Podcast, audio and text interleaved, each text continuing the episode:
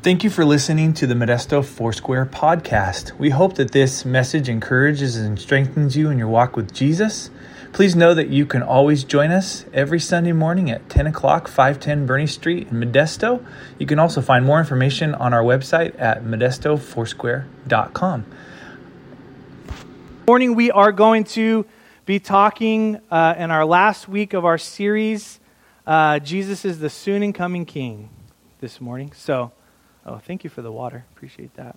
And Cassie did give me a hard time. She gave me this water because she said that you're supposed to do the cracker first and then the juice because it's supposed to wash the cracker down. But that's incorrect because the scripture actually does the juice first and then the cracker. So if I'm really going to do it in remembrance of Jesus, then I should do it the way the Bible says and not how our throat says. I'm, you can do it however you want. It doesn't matter. So do it however you want.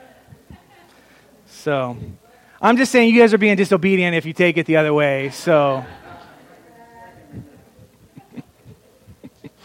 we can laugh, right? Church is fun to laugh. It's okay to laugh and have joy, right? We don't have to be all, all, you know, I don't know what that is, shoulder shrug. I, I remember, this is not in my notes at all, but I remember uh, I was in this thing, this Boy Scouts thing called cadets. I don't know if anybody, anybody's ever heard of cadets. Uh, we used to like, I'm not an outdoorsy person, so I was really bad at it. Um, but we used to like do the knot thing, you know, tie the knots and do the camping thing and all that stuff. And I remember every Sunday, um, hopefully nobody from this church uh, listens to our podcast, but every, every year we would have to do a cadet Sunday. And I remember going to this church and it was like unbelievably boring. Like I could not, like I literally wanted to fall asleep. It was so, so boring. And I think every moment since then I've told myself, I do not ever want to be a part of a church where I want to fall asleep, right? I want to be a part of a church that's fun, right? It doesn't have to be boring right? If, if you do start falling asleep, I have tennis balls underneath here, and I, I'm free to just sling them at you, okay? So, why don't you turn in your Bible with me to Luke chapter 19? Like I said, we've been on a four week journey through a series that we're calling Jesus Is. We've been exploring the characteristics of Jesus. We've been looking at the nature of who he is and how he operates in our life, right? This is obviously not an exhaustive study um, because that would have absolutely no end if we ever just said, we're just going to explore who Jesus is, right? We would, we would be exploring forever and ever and all time, right? And that's really what churches in general, walking with Jesus is, is really that, that journey of figuring out who he is and, and what he does in our lives. But we've been focusing on four parts of Jesus, which actually happens to be the four parts of the four squares, which this is a four square church. Um, which is Jesus is the Savior, right? That he came to bear the weight of our sins and conquer the power of death once and for all on the cross, right? And through the resurrection of the dead. He is our Savior. Number two, Jesus is the healer. He desires to heal our bodies, our minds, and our souls out of his vast and perfect love for us, right? Because he loves us so much. Number three, Jesus is the baptizer in the Holy Spirit. My wife knocked it out of the park last week on that one that he wants to empower us to be his witnesses in Modesto and all over the world, right? That's the point of being baptized in the Holy Spirit. And this week, Jesus is the soon and coming King. That he is returning to crush the enemy once and for all and to bring us into eternity with himself, right? This week, we're going to seek to study and understand this idea of Jesus as the soon and coming King. Are you guys, you guys ready for that? You guys okay with that?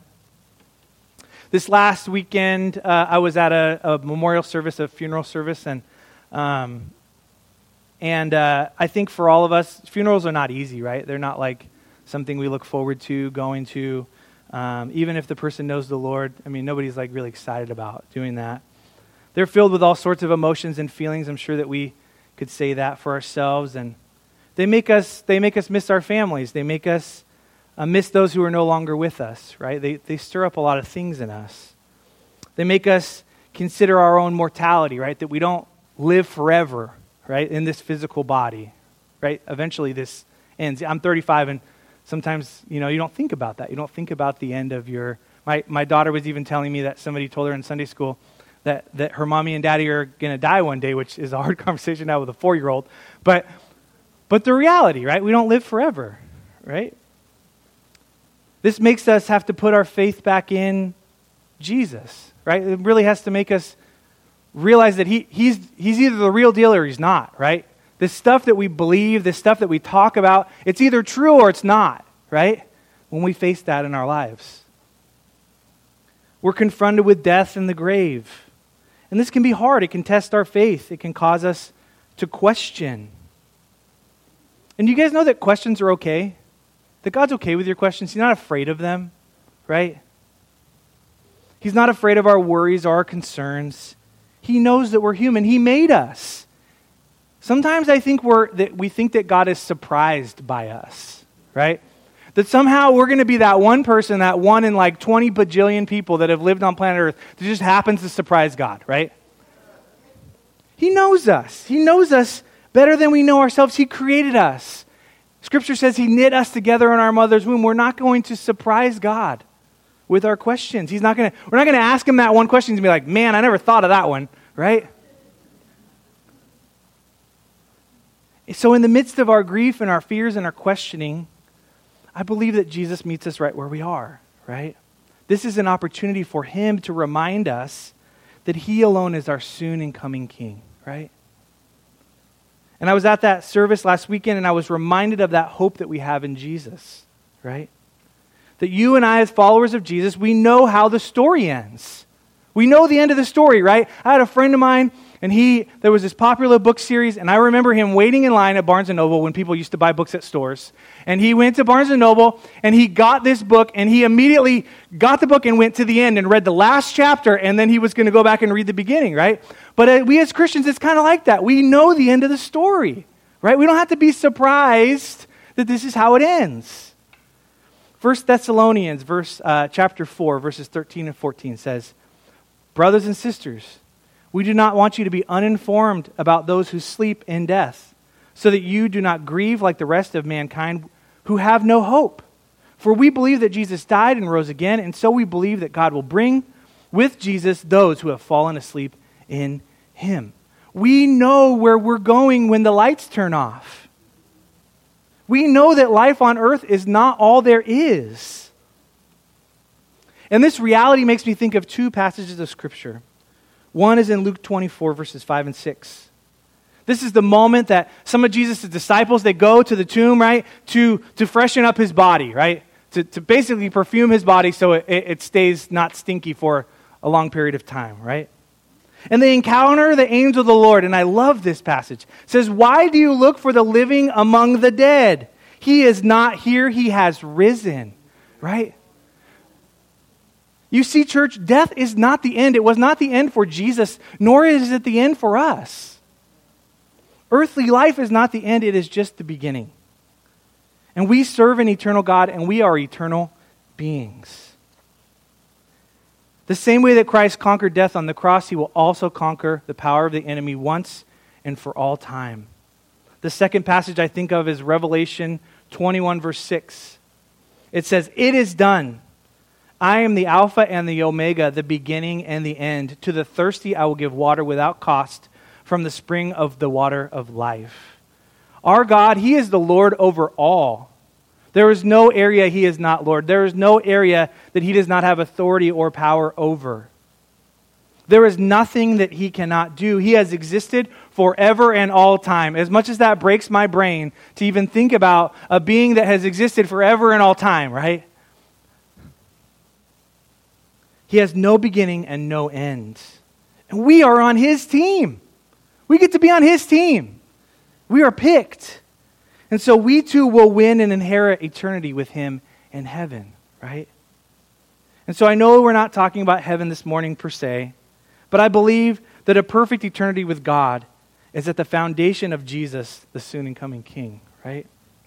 The, the Lord desires to return for his bride, his church and bring us into the glory of life forever and all time with him right? Ephesians 5 27 describes that he's coming for a radiant and spotless church without stain or wrinkle or other blemish but holy and blameless. Whew, that's a tough one to read sometimes because you don't feel like you're a church that is without spot or blemish. But we just we talked about that this morning right? That we have no spot or blemish because of his blood that covers over our sins right because of what he's accomplished, not because of us. Matthew 24, verse 44 says, So you must be ready because the Son of Man will come at an hour that you will not expect. And Revelation 21 speaks of Christ making all things new. He comes for his beautiful bride without death, mourning, crying, or pain, right? Those things will be over, they will be done. Aren't you glad of that, church? That our Savior God is, He's coming for us. He's coming for us. He's not just coming for the person sitting next to you, He's coming for you, right? He is preparing us for His imminent return. I wish I could say it was going to be tomorrow, right? Or the next day. And it could be. Could be. I did, I did a study. This, again, isn't in my notes. I'm just going to admit it uh, up front. But when I was in college, I actually did a study on uh, churches that were waiting for the end of times, right? There was actually a big uh, period of time in American history at the early 1800s, and there were all these people who were declaring that Jesus, they had these dates in mind, right? Like, we've done our math, we've we added 2 plus 5 equals 7, right? And we, you know, we, Jesus is coming back on this date, right? Then he wouldn't come back right? Because Scripture says no one knows the hour or the time that he returns. And then they would just be, oh, no, no, no, no, I was wrong. I had to recalculate, right? Two plus five actually equals nine. And so Jesus is actually coming back on this date, right? And so there's this whole thing about, you know, Jesus is coming back on this particular date, right? We don't know. The church has been waiting for 2,000 years for Jesus' return. But we know that it's imminent, right? Really, in the course of time, 2,000 years for God is, is like nothing, right? This is like a it's like a, a blip on the radar, right? And so it could be tomorrow. It could be another 2,000 years from now. I hope not, but it could be, right? But we need to be ready for his return. And it's going to be awesome for those of us who know him, right? For those of us who don't know him, it's not going to be quite as awesome. I'm going to talk about that in a little bit. Again, in 1 Thessalonians chapter 4, verse 16, it says, For the Lord himself will come down from heaven with a loud command, with the voice of the archangel and the trumpet call of God and the dead in Christ will rise first, right? And so he's going to allow, Scripture says, the old order to pass away, to bring us into new life in eternity with him. Aren't you glad that we get to get rid of these old tired bodies, right? He, he's going to give us new ones, a fresh new model, right? That never wears out and never gets old, right? It never slouches over, it never has back pain or foot pain or head pain or wherever else you got pain, right? That all is going to go away. And that we'll be brought into the very presence of God, right? How sweet that's going to be to just stand before the throne of the Lord and just be in the full presence of God, right? We will have fullness of joy for the very first time, right? We will be totally complete for the very first time. And we will be with Jesus and all the other saints. We'll be reunited. Right? I think heaven's going to be glorious. Are there going to be people from all over the world in heaven with us, right? Don't look like us, or, I mean, I think we'll all have the same language, but, you know, didn't come from where we came from. I think that's what's awesome about the kingdom of God, right? 1 Thessalonians 4, verse 17, and says, And we will be with the Lord forever. Forever. Forever and ever and ever, right? Are any of you looking forward to this moment when Jesus comes back? Or you go to be with Him, right? One or the other. We're getting there. Whether we're getting there on a bus or a train, it doesn't matter, right? We're getting there at some point. I'm waiting. I cannot wait to meet Jesus on the day of his return, right? But that doesn't allow us, church, to put our lives on autopilot. And I've heard, been in church my whole life, and I've heard a lot of people say, you know, I'm just waiting for Jesus to come back. I'm just going to go hang out in my little hole I'm gonna I'm gonna go live in my little my little monastery and I'm just gonna hide away and just try not to have anything bad happen to me until Jesus comes back, right? And that's not what Scripture says to us, right? We have work to do, church. That's why we're still here. Scripture says that He does not tarry in vain, but He, he gives us time to reach those who have never heard the name of Jesus, right? So in Luke 19, which I told you to turn to,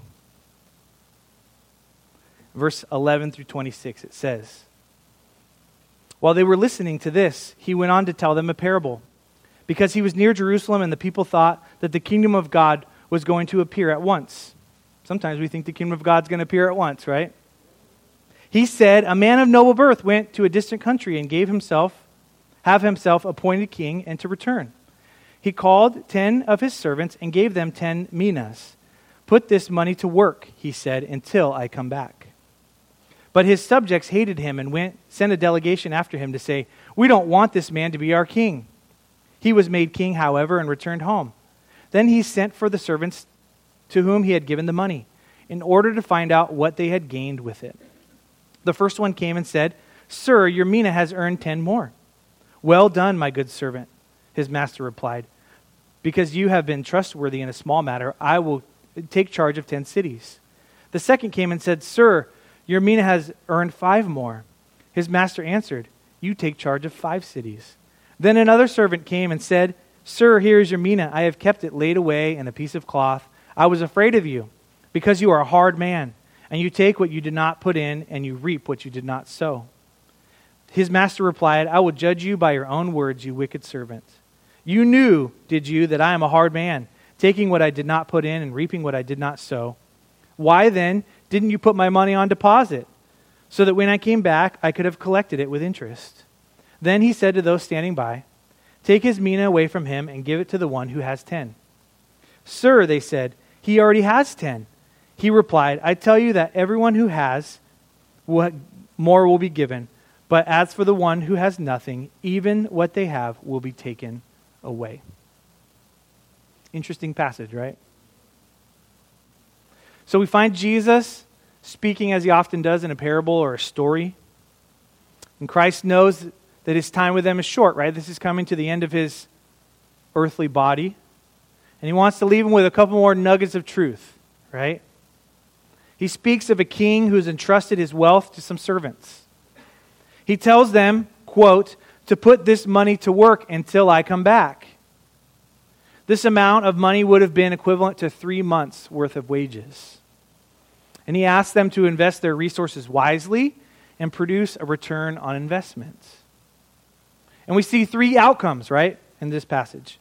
One of the servants, he doubles his money, right? That's pretty good. Double your money. To which the king says, Well done, my good servant, because you have been trustworthy in a small matter, take charge of 10 cities. Right? Pretty good. Did pretty good. The second servant produces a 50% return on investment, right? To which the king also applauds him. The third servant, however, lets fear reign in his life and hid the money away. The king finds this man wicked because of his lack of investment and short sightedness. From this man, he takes all he has and gives it to those he knows will be better stewards and invest it more wisely. I used to struggle with this passage, right? I used to struggle with that idea of God taking from those who don't have and giving it to somebody else, but it's really talking about the gospel. It's talking about eternity. And so you might be listening this morning wondering, what does this have to do with the second coming of Jesus? A lot. Pretty much everything, right? You see, the Lord has trusted each one of us with 10 minas. This is called the gospel. We've each gotten an equal share of the good news of Jesus, right? He doesn't give five to you and five to you, He gives 10 to all of us. We each have gotten a dose of the gospel when we came to know Jesus. And as this parable describes, we were responsible to invest it as we've been given to produce a return. This means we are to share the gospel freely and allow others to be added to the church, right? Produce a return on investment. That is our goal as followers of Jesus to spread the good news to all who will listen, right? Glenn Burris, our former president of Foursquare, he had this really cool quote this week. I loved it, and I'm going to share it this morning. He says, Too many Christians are no longer fishers of men, but keepers of the aquarium. Right? An aquarium is there's a set of fish, and that's all that we're going to let into this joint, right? That's not what God has called us to. He's called us to be fishers of men. The book of Titus, chapter 2, says that we should be eager to do what is good while we wait for the Lord's return. In 1 Thessalonians 4, it says that we should live in order to please God while we wait. The parable describes the Lord will shower more resources and more responsibility upon those who are faithful with what he has given them right? That's just a good investment, right? If I had, say, I had a million dollars and this guy was promising me that I was going to get 5%, and this guy was promising me I was going to get 0%. Where would I put my million dollars? With the one who's going to give me 5%, right? It would be stupid to give it to the person who's going to give me zero, right? That doesn't make any sense. And so the Lord, in verse 24, says again, I'll read it. He said, Then to those standing by, take his mina away from him and give it to the one who has 10 minas. One theologian describes it this way the, re- the reward for work well done was more work to do. The great reward of God to the man who has satisfied the test is more trust, right? Church, we are called to be about his business until he takes us home. I don't care if you're one year old or 100 years old, that mission has not changed. We've all been given this gospel, we've all been given our 10 minas. What are we going to do with those things? What, what is Jesus going to say about us when we stand before him, uh, when he's on his throne of grace, whether we our body ends before he comes back or he comes back to get us? We're going to have to answer for what we've, we've done with our lives. And that's not, a, that's not a scary thing that we just shake each other and say, just do better, right? But, church, he's calling us to be about his business.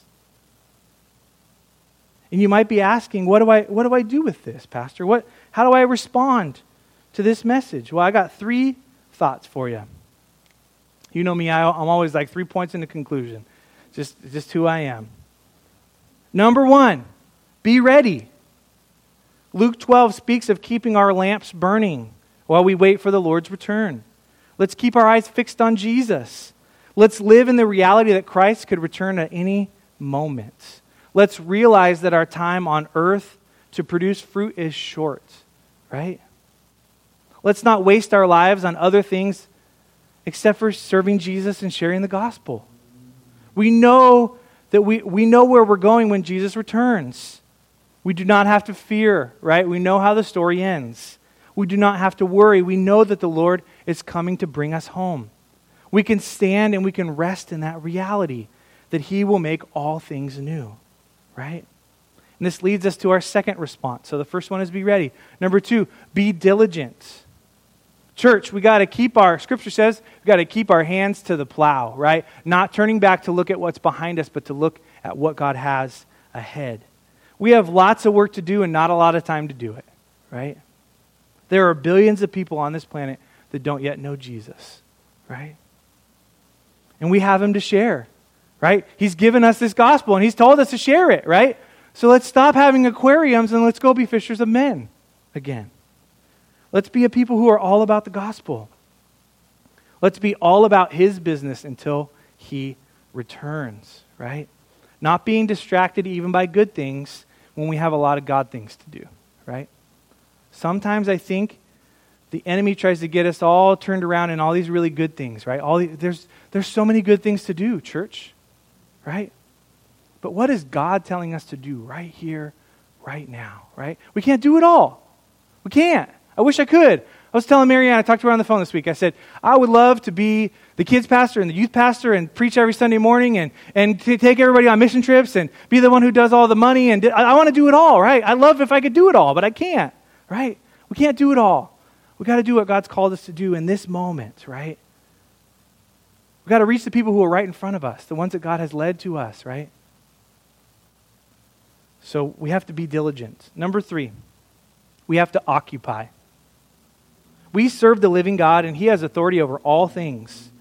We can and should walk in His power and His authority. We are on His team, remember? That same power that conquered the grave lives inside of us as followers of Jesus. He is the Alpha and the Omega. So let's retake the authority to be Jesus in our culture, right?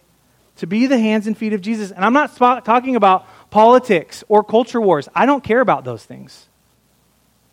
This speaks of walking in the authority by the way that we love and serve the world, not who is the president of the United States or isn't. This is us going out every day walking in the love and power of Jesus, right? Scripture says if someone's hungry, you feed them. If someone's thirsty, what do you do? You give them water. If someone's in need, you care for them, right? It doesn't say, hey, go call somebody else to go do it. If you see something, you do something, right? And this is a physical and spiritual and emotional reality. Let's be the church again and stop asking the government to do what they're bad at, anyways. Let's feed people and care for people and love people, right? And point them in the right direction, right? Let's be a part of things that are producing fruit in our lives. Next month, I'm hoping, once we're done with Urban Exchange, I'm hoping that next in, in March that we could raise funds for the Modesto Gospel Mission, right? Because they're being the hands and feet of Jesus, and we get to be a part of that, right? Let's do that, church. Let's be problem solvers. You see, Jesus is coming back. He's coming for us, his bride. But until then, we got stuff to do. We got work to do. So let's put our, I should have brought some gloves. Let's put our spiritual gloves and our spiritual boots on, and let's get out and do it, right? Let's get out and do what the Lord is telling us to do. And again, the same way I told you that Jesus isn't just coming back for the person sitting next to you, Jesus isn't calling the person sitting next to you to go reach their neighborhood. He's calling you to do it, right? He's not just talking about the pastor or the evangelist or the missionary, right, that you give your hundred bucks a month to, right? That's not how this works. This is an all hand, hands on deck situation, right? We've all been given our 10 minas. So, what are we going to do with it, church? Right? What are we going to do with what the Lord has given us? Let's not assume that somebody else is going to go do it, right? We cannot leave this work to the professionals, right? I'm going to have the worship team come back up. I'm going to give us three ways to respond this morning to Jesus, the soon and coming King. Number one, maybe you're in this room and you've never met Jesus that we're talking about. And you'd like to give him permission to come into your life and you want to secure your place in eternity with him. You want to know that when you leave this space, if something, he were to come back, or God forbid something were to happen to you, that you would know where you're going. You know what team you're on, right? Maybe you're in here and you're feeling that way. Or maybe you just need a touch from the king, right? We talked about him being the king of kings and the lord of lords and maybe you just have something that's going on, you just need a touch from Jesus, right? You want it you need to come into the reality that he has authority over all in your life, right? Over all the things that you face, over all the difficulties that you have going on. That he is king over all those things, even if it doesn't seem like he is, right? And maybe, like me as I was reading this week, you've been just a little convicted about what you've been doing with your 10 minas this morning, right? You're feeling that little, oh, I don't like that, right? I don't, oh, man, that stings a little, right? Anybody, anybody feeling that way? We're just, we're just going to get honest this morning, right? And it's not meant to be a lashing, right? This is meant to be an encouragement. This is meant to be a lifting up, right? Church, it's time to put our gloves on. Time to put our boots on. It's time to do the work of Jesus and stop expecting somebody else to do it for us, right? And so maybe you just need an encouragement in that this morning, right? Maybe you've been afraid to talk to that one person, or maybe you've been afraid that you're not going to have the right scriptures to pull out of your little scripture bag, or you're not going to you're not going to have the right words, or you're going to mess it up in some way. The truth is, you probably are going to mess it up in some way. But is your Jesus still on the throne? Is he still what he says he's going to be? Right? I'm guaranteeing you, you didn't come to know Jesus because somebody told you all the right words, right? Because they had all the right things to say or all the right scriptures to pull out of their little bag, right? You came to know Jesus because he met you in that moment and the very Spirit of God came upon you and he changed you and wrecked you and changed everything, right? And so, why don't we stand together, church? And I'm going to ask Bob and Alice to come up again because they, they're my designated prayers. And, uh, and Mark, why don't you come up as well? And if for any of you this is pricking you, or you just need a touch from Jesus, I want you to just come up and just get prayed for this morning and receive whatever encouragement or love or nudging that the Holy Spirit needs to do in your life this morning. I'm going to pray for us, and then Cassie's going to lead us in one more song. Jesus, we thank you that you you reign and you rule, and that has never changed. Has never changed and will never change. You are still on your throne. Your, your name still has power. Lord, we, we wait eagerly with our lights turned on, waiting for you to come back for the day that you will return. But until then, Lord, we stand in the victory that you have already purchased. We stand in the reality that you are the King of Kings and the Lord of Lords. God, and we choose this morning to be your hands and feet, Lord, that we are not keepers of the aquarium any longer, but we are fishers of men, just like you talked about in the Gospels, Lord Jesus. Let us stand in that reality. Let us go forth with the truth that our time is short, Lord, but you are powerful in all your ways, Lord Jesus. Let us respond to you this morning, God. Let us give our lives back to you. Let us give our schedules back to you. Let us give our fears back to you, Lord. Knowing that you will meet us in that space, Lord, that you will, you will be God in our lives whenever we need you to be. In Jesus' name, amen.